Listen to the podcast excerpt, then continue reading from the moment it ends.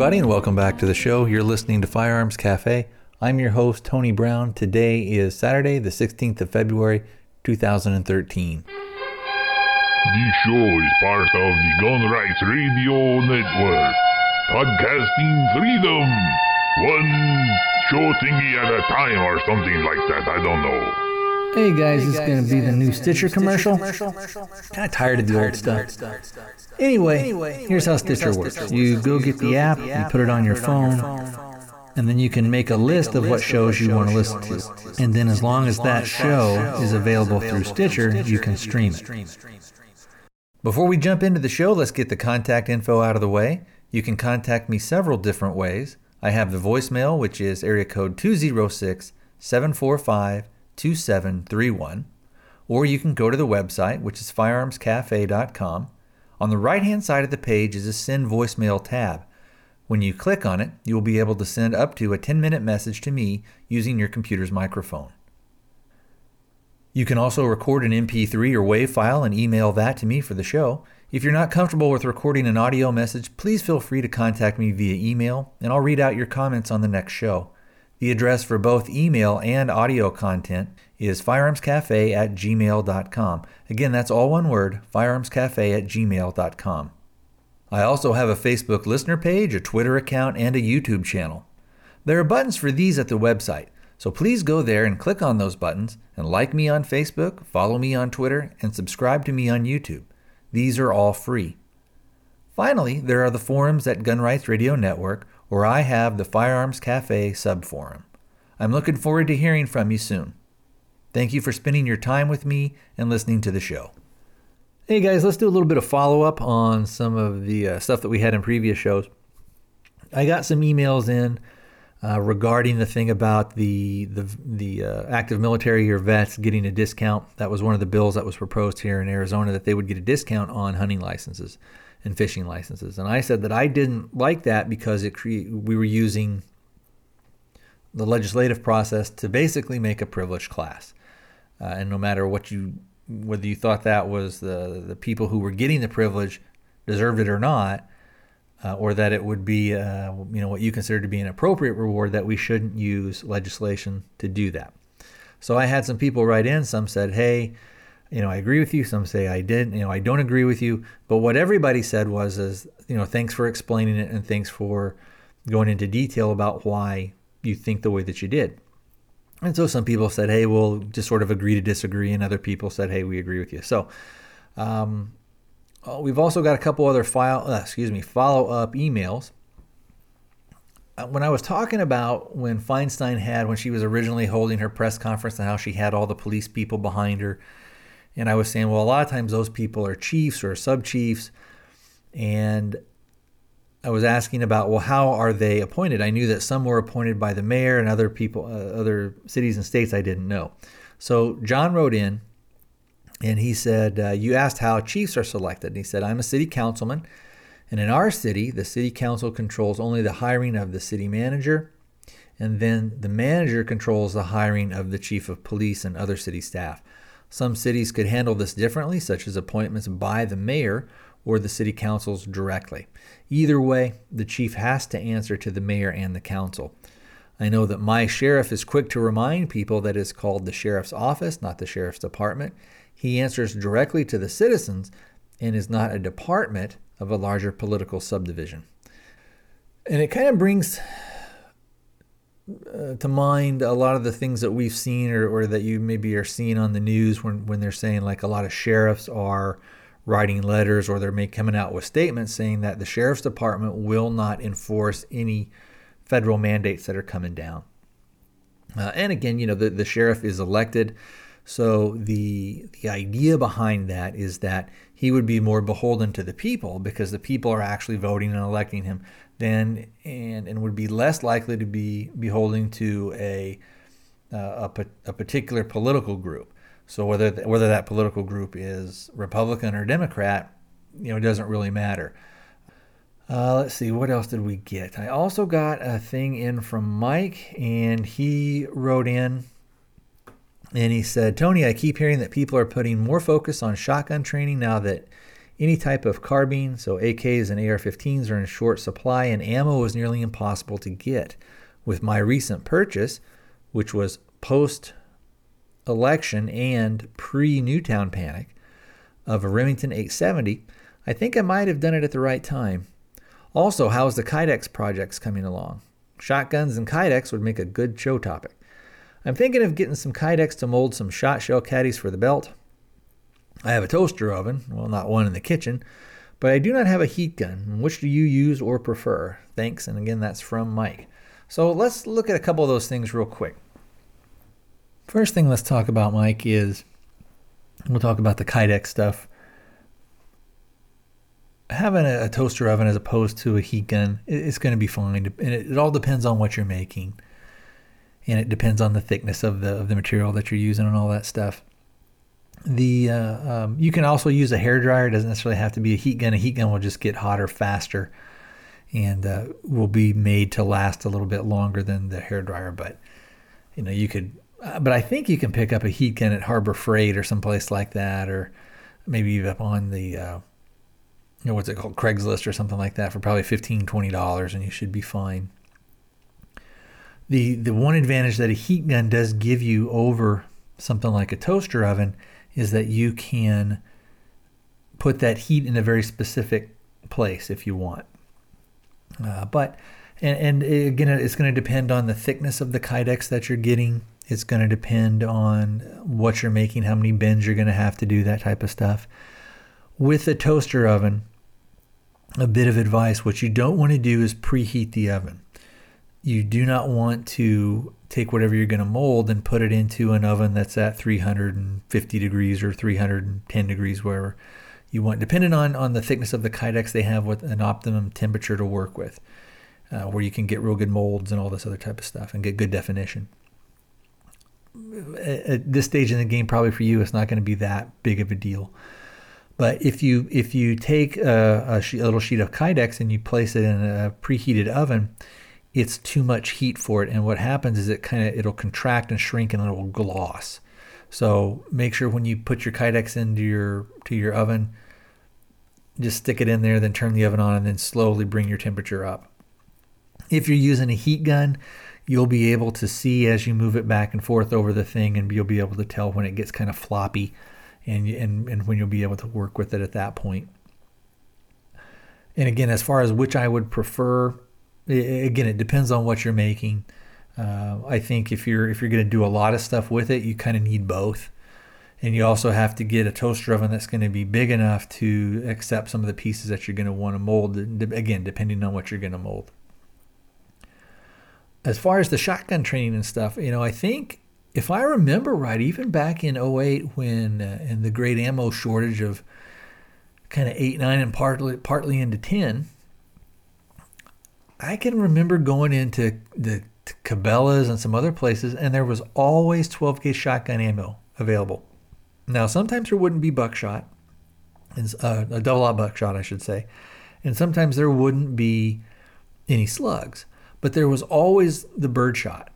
So I think, you know, like you were saying, if you were going to take a, a, shotgun class for training, even if they wanted you to bring in a certain amount of slugs, if you said, well, look, all I can, I can only find 10, they can say, well, we can modify the class. And, and for you, you know, you just won't be shooting slugs at a certain time, blah, blah, blah. Or, you know, maybe we can, everybody can donate one slug shell to you to where you can have the required number. Um, also, with the ammunition, this is a little bit of a sidetrack, but with the ammunition, what I've been noticing is this when I'm going to the websites just to check and kind of see what's out there and to see when stuff is going to start to come back in, I've been noticing that depending on where you're going, stuff will kind of come in. It'll be there for a couple of days, then it goes right out again. But at least stuff is available. Now, I haven't been doing a lot of reloading lately, so I haven't really been kind of in the market to replenish supplies and stuff that I have. So I'm not real sure on how the where the component market is and, and things like that. I'm sure probably primers are very hard to find, uh, especially small rifle and and uh, and small pistol. So things you know that again you would use for that 223, or that you would be using maybe for uh, nine millimeter.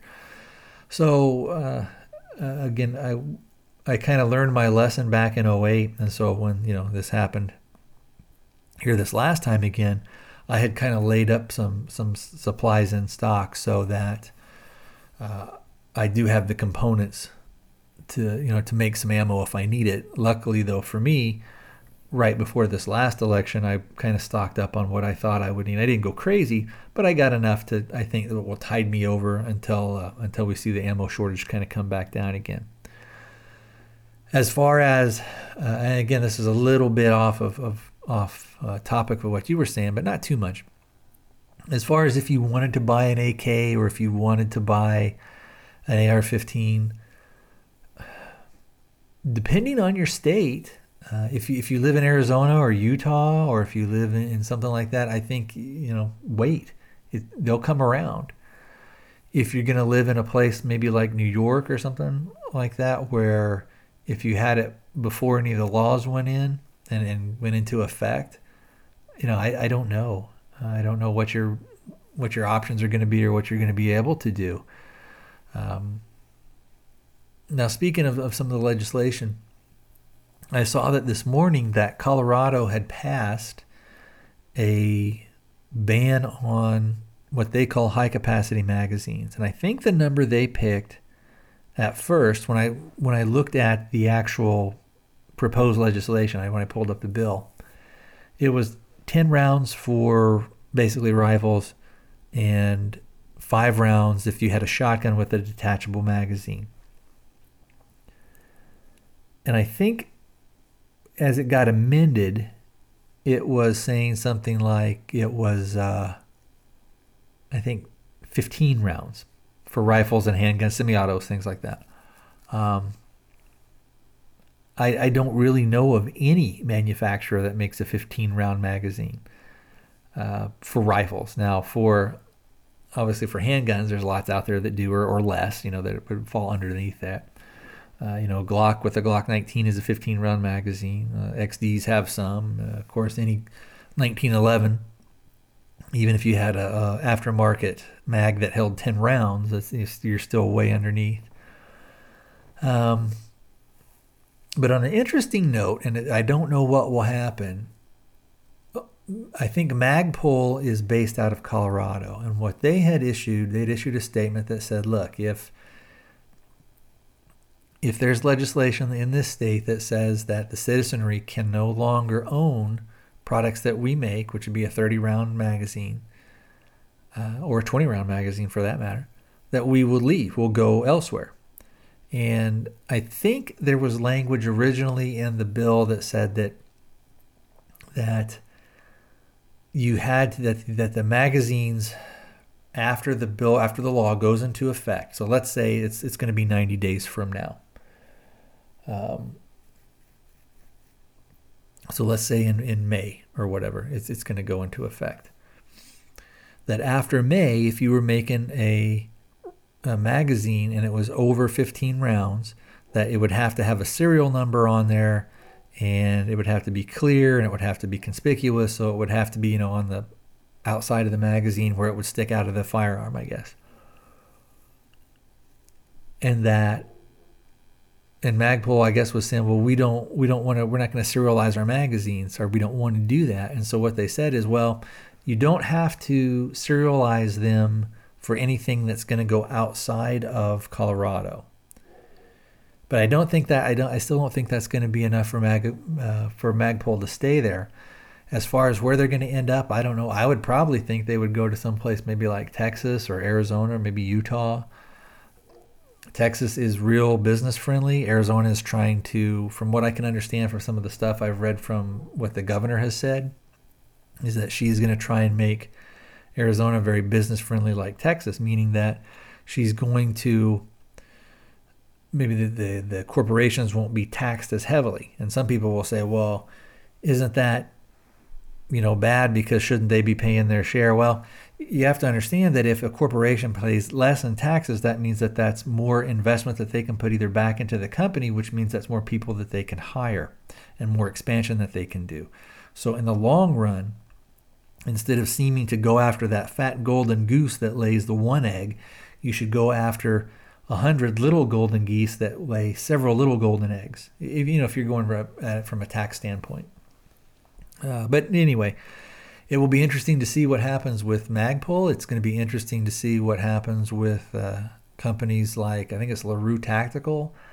I can't remember if I mentioned it or not, but I actually got a thing. Remember Earlier we were talking about the uh, the hunting license things for military, and Ray had written in on on a, did a post on Facebook, and basically what he said was that in New York, if the servicemen are con- are stationed there, since they have no say of where they're going to be stationed, for the most part, that New York gives them a, a break, even though, and I'm not sure how how states determine residency. I, I know it's different for different things. I know it's different for the military, but what New York had said is that look, if you're stationed here, this is where you're living, so you'll get you don't get a discount, but what you don't have to pay is an out-of-state fee. Let's talk about some of these bans that are happening and some of these things that are getting passed at the state level. We've been focused a lot on the federal level. But realistically, if several of the states enact their own bans, it really won't matter what will happen at the federal level. So remember to contact your state people as well as your federal people. You got to be doing both. And if your state people are doing stuff that's good, you need to contact them and say, hey, you're doing a good job. You're doing what we want. And we'll remember this when it comes time for to see if we're going to renew your job. You know, we'll say we'll vote for you instead of against you. But unfortunately, what I think we're going to see is that in states where there's a Democrat majority, we're going to see the stuff that Obama wants to come down. We're going to see capacity bans. We're going to see probably confiscation measures in certain states. We're going to see registration. We're going to see an end to, if they've had them, if they have them in those states, we'll see an end to private sales. And some states will do a thing like this they'll say, well, we're going to close the gun show loophole. And you say, well, what, what does that mean? Is that an end to private sales? You mean I can't sell a gun to my brother or my brother in law, or I can't buy my uncle's shotgun for him, or he can't give me his shotgun because he doesn't want it anymore. And they're going to say, no, no, you can, if it's in between family members, you can do that. Or if it's in between even good friends of yours, you can do that. But you just can't have a private sale at a gun show. All gun shows, all sales, will have to go through an FFL so that you won't see people anymore walking around with a dowel rod in the barrel of their rifle saying they want $1,000 for their AR 15, that type of thing. And something like that is what somebody like John McCain, who is my senator, my so called representative, something like that is something that I think that he would be in favor of. It's funny with him, I've sent several emails to him, and I always get the same, and I called the office several times, but I always get the same response. I, I don't ever really get a response from the actual phone calls, but I get the same exact form letter every time I uh, I contact him through email because I always check that I want a response back, and it's always the same one. So it's just an automatic thing that gets churned out when anybody ever sends something in. And I kind of get the same thing from Flake. Now, I've talked about before about Matt Salmon. And at least on the Second Amendment issue, I think the guy is strong. We'll have to wait and see what kind of things he does and uh, how he votes. But at least when I called his office, his office people said, hey, this guy's strong on the Second Amendment. We're strong on the Second Amendment, and we're not going to vote for anything. We will vote no on any restrictions. And I'm pretty fortunate that at the state level here, there's lots of restrictive stuff that's been offered up. But for the most part, we have a Republican majority, and I've got no love for either the Republicans or the Democrats. But at least in this state, what that means by having a Republican majority is that they're going to fight any new restrictions that come through. And we're we're organized. We have several different organizations that tend to flood our legislators when any of this stuff comes up. It doesn't mean that we get what we want all the time because we don't. But it means that usually what happens is if we don't get to make the strides forward that we want, at least we don't get pushed back. And if we do take a pushback, it's more something like, well, we wanted to get concealed carry holders to be able to carry in schools, and that's going to have to wait maybe for a couple more years. But we're not going further back. But I think these next few years, next four years, are going to be interesting times. What's that old saying that they have? Hope that you don't live in interesting times. And for those people that say, you know, I just don't like politics, I don't want to talk about them, I don't want to think about it, I don't want to have to get involved. Those guys are all weasels and they're oily and they're greasy, and I don't want to be tainted by them and all that kind of stuff. Well, this is this is what happens when you don't get involved, when you can't be bothered to make a phone call, when you can't be bothered to send an email, which those things are nothing. They take zero time when you can't be bothered to say, look, this guy in the past, he's never voted for anything pro gun, but he's a Republican, so I'm going to keep voting for him. Well, that's ridiculous. You need to get somebody else in there then. Now, I'm not saying you should run for office. I have no desire to do that. I don't think I have the capacity to do something like that. But I do have the capacity to pick up a phone. I do have the capacity to find out what their voting records are. I do have the capacity to cast my ballot. I do have the capacity to go down and meet them. And that speaks volumes to these guys, especially, especially on the local level. If you have an opportunity to go down and meet your mayor, go down and meet him. If you have an opportunity to meet some city council people, even if you know they're going to disagree with you,